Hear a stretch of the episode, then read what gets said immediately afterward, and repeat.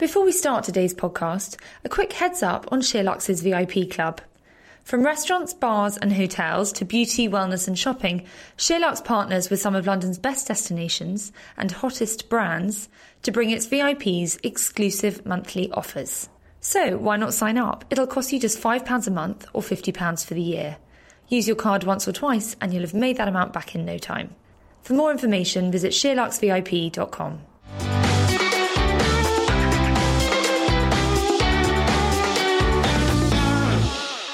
time poor, never get around to watching or reading the news, or where you're not quite as on top of what's happening in the world as you should be? Well, the Daily News in Brief from SheerLuxe.com is the daily email that brings you the scoop on the breaking news and current affairs you need to know about each day. In this weekly podcast, we round up all those stories into one neat episode. So subscribe, keep listening, and stay informed.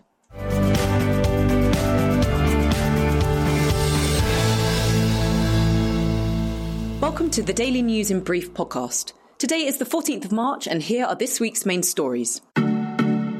Theresa May's Brexit deal was defeated in the House of Commons for a second time on Tuesday. MPs chose to reject the withdrawal agreement, brokered by May and EU negotiators by a considerable majority 391 votes to 242. It follows the PM's defeat in an earlier meaningful vote held in January, when MPs chose to reject the deal by 432 votes to 202, the worst defeat faced by any British government in modern parliamentary history. While Tuesday's vote was lost by a smaller margin, it amounts to a major blow to May's deal. Some Conservatives who voted against the deal in January did switch sides, some fearing Brexit could be delayed or reversed if the deal failed. However, with 75 Tory MPs choosing to reject May's deal alongside Labour and the Democratic Unionist Party, the PM's Brexit plan has been struck down once again. May faced a further defeat on Wednesday when MPs ruled against the possibility of the UK exiting the EU without a deal. In a non binding vote in the Commons on Wednesday night, MPs rejected a no deal Brexit by 321 votes to 278. While the government initially supported Wednesday night's motion to rule out a no deal, a successful amendment passed ahead of the vote changed its terms, ruling out a no deal departure at any time and under any circumstances, rather than just rejecting a no deal exit on the 29th of March. This dramatic development led the government to rescind its earlier promise of a free vote, instead, ordering its MPs to vote against the amended motion in a last minute U turn. Despite the chaos, the motion was passed by a majority of 43 votes, dealing a further blow to May's authority. Speaking after the vote, the Prime Minister insisted a no deal Brexit could only be avoided if MPs agreed a deal or cancelled Brexit. Wednesday's result means the government will now bring a second motion to the Commons tonight, allowing MPs a vote on whether to delay Brexit by extending the Article 50 negotiating period. If MPs support a delay and the EU agrees to it, the UK will not leave the EU as planned on the 29th of March. Aircraft manufacturer Boeing is facing questions over the safety of its 737 MAX 8 jet following the crash of Ethiopian Airlines flight ET302 on Sunday. All 157 passengers on board the jet were killed in the accident, which occurred shortly after takeoff from Addis Ababa. The cause of the crash is currently unknown. It is the second incident involving the 737 MAX 8 model in recent months. Last October, 189 people were killed when a Lion Air flight crashed into the sea shortly after taking off from Jakarta. A wave of countries and blocs suspended the use of all Boeing 737 MAX aircraft in the wake of the Ethiopian Airlines crash. Those moving to ground the aircraft include the UK, EU, Australia, India, and the US. On Wednesday, Boeing announced plans to ground the entire global fleet of 737 MAX aircraft. Amid news, investigators had uncovered new evidence at the scene of the fatal Ethiopian Airlines crash. US air regulator, the Federal Aviation Administration, had previously held out while many countries banned the aircraft, but said the discovery of fresh evidence led the decision to issue a temporary ban on the jets. Both the cockpit voice recorder and the plane's flight data recorder have now been recovered from the wreckage of Flight ET302 and may reveal the cause of the plane's failure. The Chancellor has promised a Brexit dividend to boost public spending. Announcing his spring statement on Wednesday, Philip Hammond said the dividend would be spent on improving public services and reducing government debt. The statement came amid forecasts of lower government borrowing, which is set to boost the Chancellor's war chest to £26.6 billion. Shadow Chancellor John McDonnell criticised Hammond's claims to have reduced the UK's deficit, saying he simply shifted it onto the shoulders of head teachers, NHS managers, local councillors, and police commissioners. Alongside the promise of a Brexit dividend, the Chancellor also promised £100 million to police forces to help tackle the spate of violent knife offences, and £3 billion to the construction of new affordable homes. However, Hammond said the spending plans were based on a smooth Brexit, with a disordered departure from the EU expected to deal a significant blow to the UK's short term economic activity. The statement also failed to address calls urging the government to reverse cuts to welfare budgets, which have seen low income families left considerably worse off.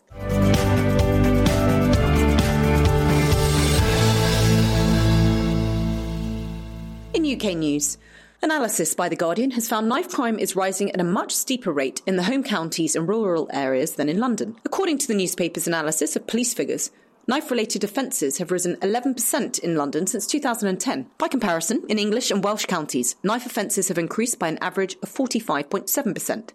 Kent recorded the biggest increase, with such offences up 152% in the last nine years. Police chiefs believe the rising level of knife crime outside the capital is the result of gangs targeting new rural areas for the sale of drugs, known as the county lines phenomenon. According to experts, this expansion is causing an overspill of criminality from urban areas into the provinces. The husband of Nazanin Zaghari Ratcliffe has welcomed the Foreign Office's decision to grant her diplomatic protection. The British Iranian woman has been detained in Tehran since 2016 after being accused of plotting against the Iranian government. The rare diplomatic move escalates her jailing to a state to state issue meaning it will now be treated as a formal legal dispute rather than a consular matter. Richard Ratcliffe said the decision on Friday marked a great day for his wife's case. He added, I'm sure this will give her a big lift. The protection does not guarantee her release, but means the UK can now turn to international organisations to push for her freedom. Iran has rejected the move, insisting Zaghari Ratcliffe is solely Iranian and therefore ineligible for British diplomatic protection. A 16 year old boy has been charged with the murder of Jodie Chesney. The 17 year old Girl Scout was fatally knifed in the back in Romford on the 1st of March. The suspect, who cannot be named, is the third person to be charged with Chesney's murder. Two other men, Manuel Petrovic, aged 20, and Svensson Ong Akui, aged 18, have also been charged with her murder. A further four people have been arrested in connection with the stabbing and remain in custody. The mother of Shamima Begum has contacted the Home Office to urge them to show mercy in her daughter's citizenship case. Begum left the UK in 2015 to join Islamic State fighters in Syria, aged just 15. She has lost three children since arriving in Syria, including her three week old son last week. The baby's death provoked severe criticism of the Home Secretary over the weekend, with Sajid Javid accused of moral cowardice. Last month, Javid revoked Begum's British citizenship, leaving both her and her son in legal limbo. In a letter to the Home Office, Begum's mother has asked the department to restore her daughter's citizenship as an act of mercy following the death of her newborn son. NatWest is set to trial new technology allowing customers to use their fingerprint for contactless payments. Contactless payments with the bank are currently limited to purchases of £30 or less, the new trial will see NatWest cardholders use debit cards with an electronic copy of their fingerprint on one corner. Customers will be able to authorise payments of over £30 by placing their finger on the corner of the card while waving it at the retailer's card reader. Those involved in the trial need to visit their local branch to provide fingerprint copies, although the bank is working on ways to record prints remotely. A Birmingham City fan has pleaded guilty to assaulting Aston Villa footballer Jack Grealish during a match on Sunday. Paul Mitchell ran onto the pitch during the Derby match and punched Grealish from behind.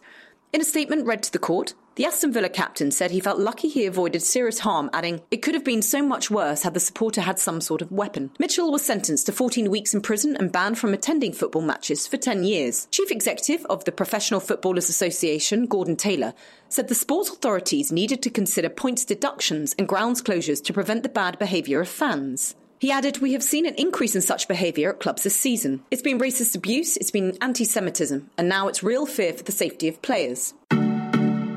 A group calling itself the IRA has claimed responsibility for the explosive devices sent to London transport hubs and the University of Glasgow last week. The Metropolitan Police and Police Scotland said the claim was received from the group via a media organisation in Northern Ireland using a recognised code word. Police said those claiming responsibility also suggested five devices have been sent. Currently, only four devices have been recovered. Businesses have been issued with extensive advice, and the public has been urged to remain vigilant.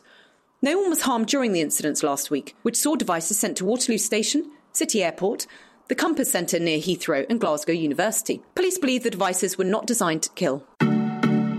Manchester City has launched a compensation fund for victims of the club's former youth coach Barry Bennell.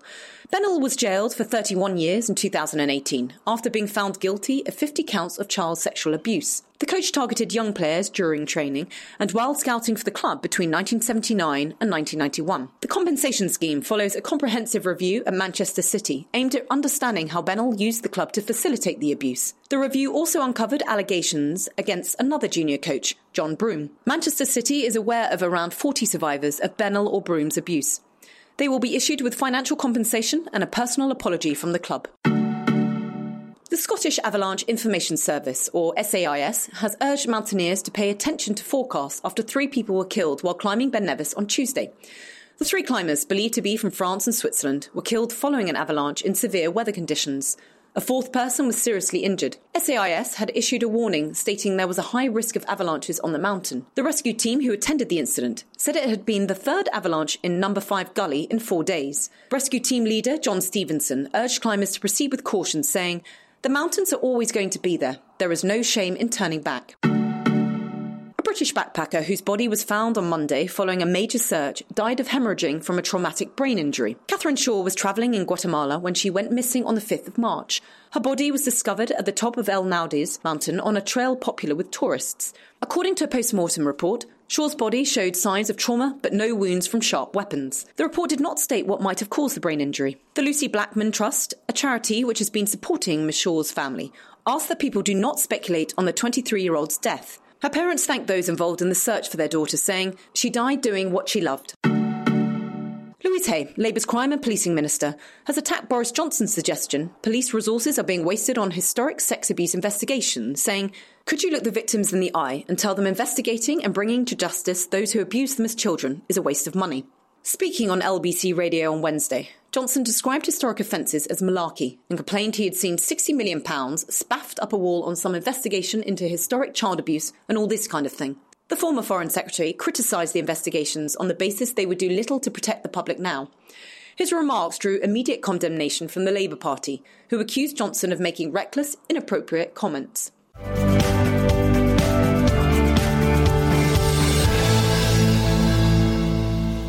In education news, a group of more than 7,000 head teachers has written a letter to families informing them of the financial difficulties facing their schools.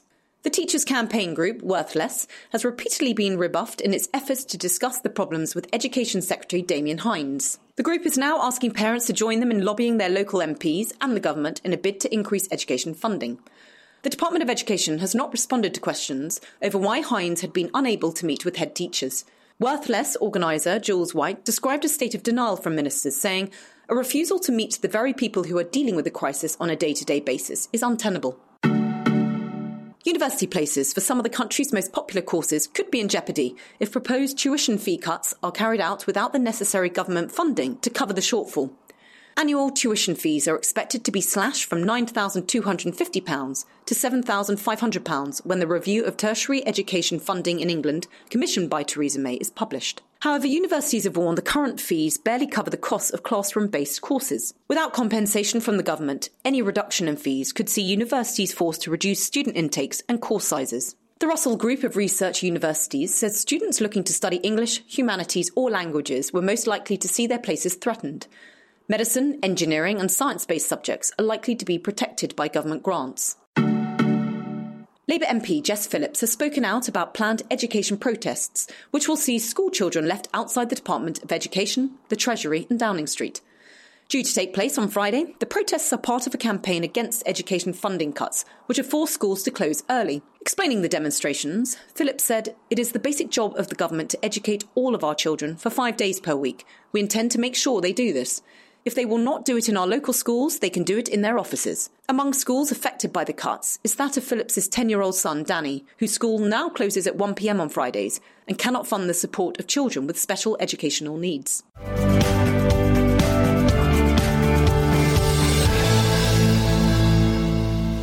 In health news, MPs have urged the government to halt the privatisation of cancer screening services in Oxford amid fears it will harm the health of patients. Conservative, Labour, and Liberal Democrat MPs have joined protests against the deal, which will see private company InHealth handed the contract for the region's PET CT scanning. The scans are vital in diagnosing and monitoring cancer and are used to guide surgery. The decision to take the service away from the Oxford University Hospitals Trust has prompted concern multidisciplinary meetings between clinicians caring for cancer patients could be disrupted. The MP for Oxford West and Abingdon, Layla Moran, said the move was a real cause for concern, especially regarding appointment availability, service quality, and distance of travel.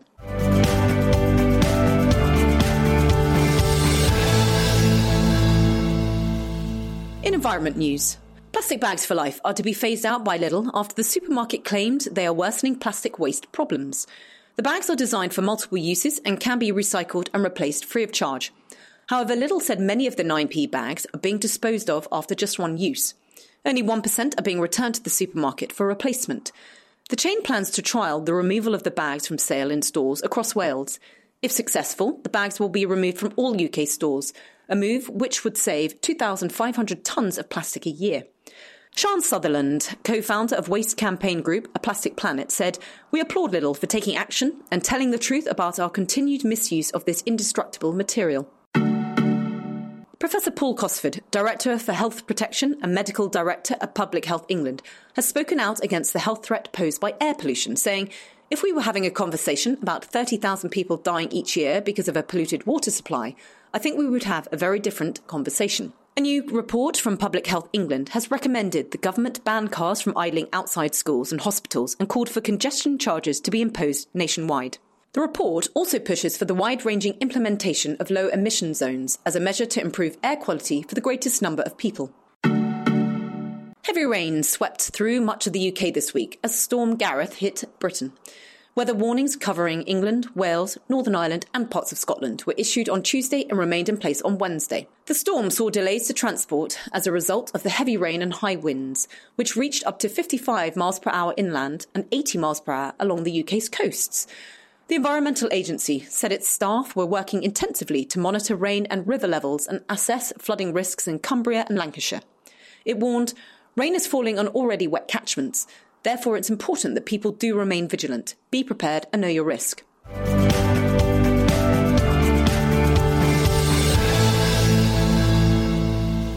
Elsewhere in the world, Facebook has launched a crackdown on false anti vaccination conspiracies on its platform following an increase in measles outbreaks worldwide. Anti vaccine content from anti vaxxer advocates has increased in recent years, fueling misinformation over the jabs. The conspiracies focus primarily on disproven claims that vaccinations are harmful and can cause autism in children. The spread of false information has seen a resurgence of vaccine preventable diseases in countries where they had previously been eliminated. Facebook has pledged to tackle the conspiracies by reducing the ranking of anti vax pages and groups in news feeds and search listings. It will also be rejecting ads aimed at spreading misinformation. Several Saudi Arabian women's rights activists have stood trial in Riyadh. Lujain al Hathloul, Aziza al Youssef, Eman al Nafjan and Hatun al Farsi were among those to appear before the criminal court on Wednesday. Reporters and diplomats were barred from attending the hearings. The women were arrested last May for driving, ahead of the ban on women driving being lifted in June. Dozens of countries have called on Riyadh to release the activists, who have allegedly been subjected to mistreatment and torture during their detainment. They are among many other protesters, intellectuals, and religious leaders who have faced arrest in the last two years in what is thought to be a bid to stamp out political opposition in the conservative kingdom. The Vatican's former treasurer has been jailed for six years by an Australian court after being found guilty of sexually abusing two choir boys.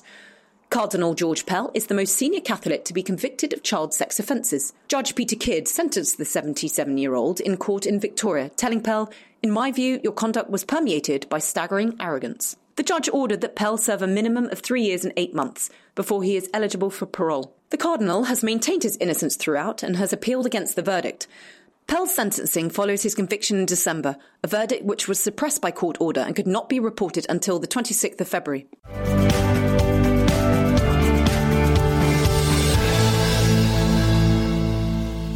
Our facts of the week are a stray dog has conquered a 23,000 foot Himalayan peak after befriending a team of mountaineers. In what's thought to be a canine first, the dog accompanied the team in their three week expedition to the summit of Baruntse in Nepal. Mountaineer Don Wargowsky praised the dog's climbing ability, saying, I have no clue if she'd been up there before, but she seemed very confident in what she was doing. A flight from Saudi Arabia to Malaysia was forced to turn back on Saturday after a passenger realised she had left her baby behind. The woman is said to have informed cabin crew of the problem shortly after takeoff. In a recording of the exchange between air traffic control and the plane, the pilot can be heard saying, A passenger has left her baby in the terminal and she is refusing to continue the flight. Air traffic control eventually granted the unusual request, saying, OK, head back to the gate. This is totally a new one for us. A new museum has opened in New York, paying tribute to man's best friend. The Museum of the Dog is operated by the American Kennel Club and holds a vast collection of paintings, artifacts, and the opportunity to find out what kind of dog you are. The interactive exhibit sees visitors stand in front of a camera and bark, with these verbal and visual cues used to identify what breed of dog they most closely resemble. And finally, a woman who was mauled by a jaguar after leaning over enclosure barriers has said the zoo should consider moving the fence. The woman was visiting the Wildlife World Zoo in Arizona on Saturday when she leant over security barriers to take a selfie with the jaguar, allowing the big cat to reach through its enclosure fence and maul her. Speaking after the incident, the woman acknowledged she was in the wrong, but added maybe the zoo should look into moving their fence back.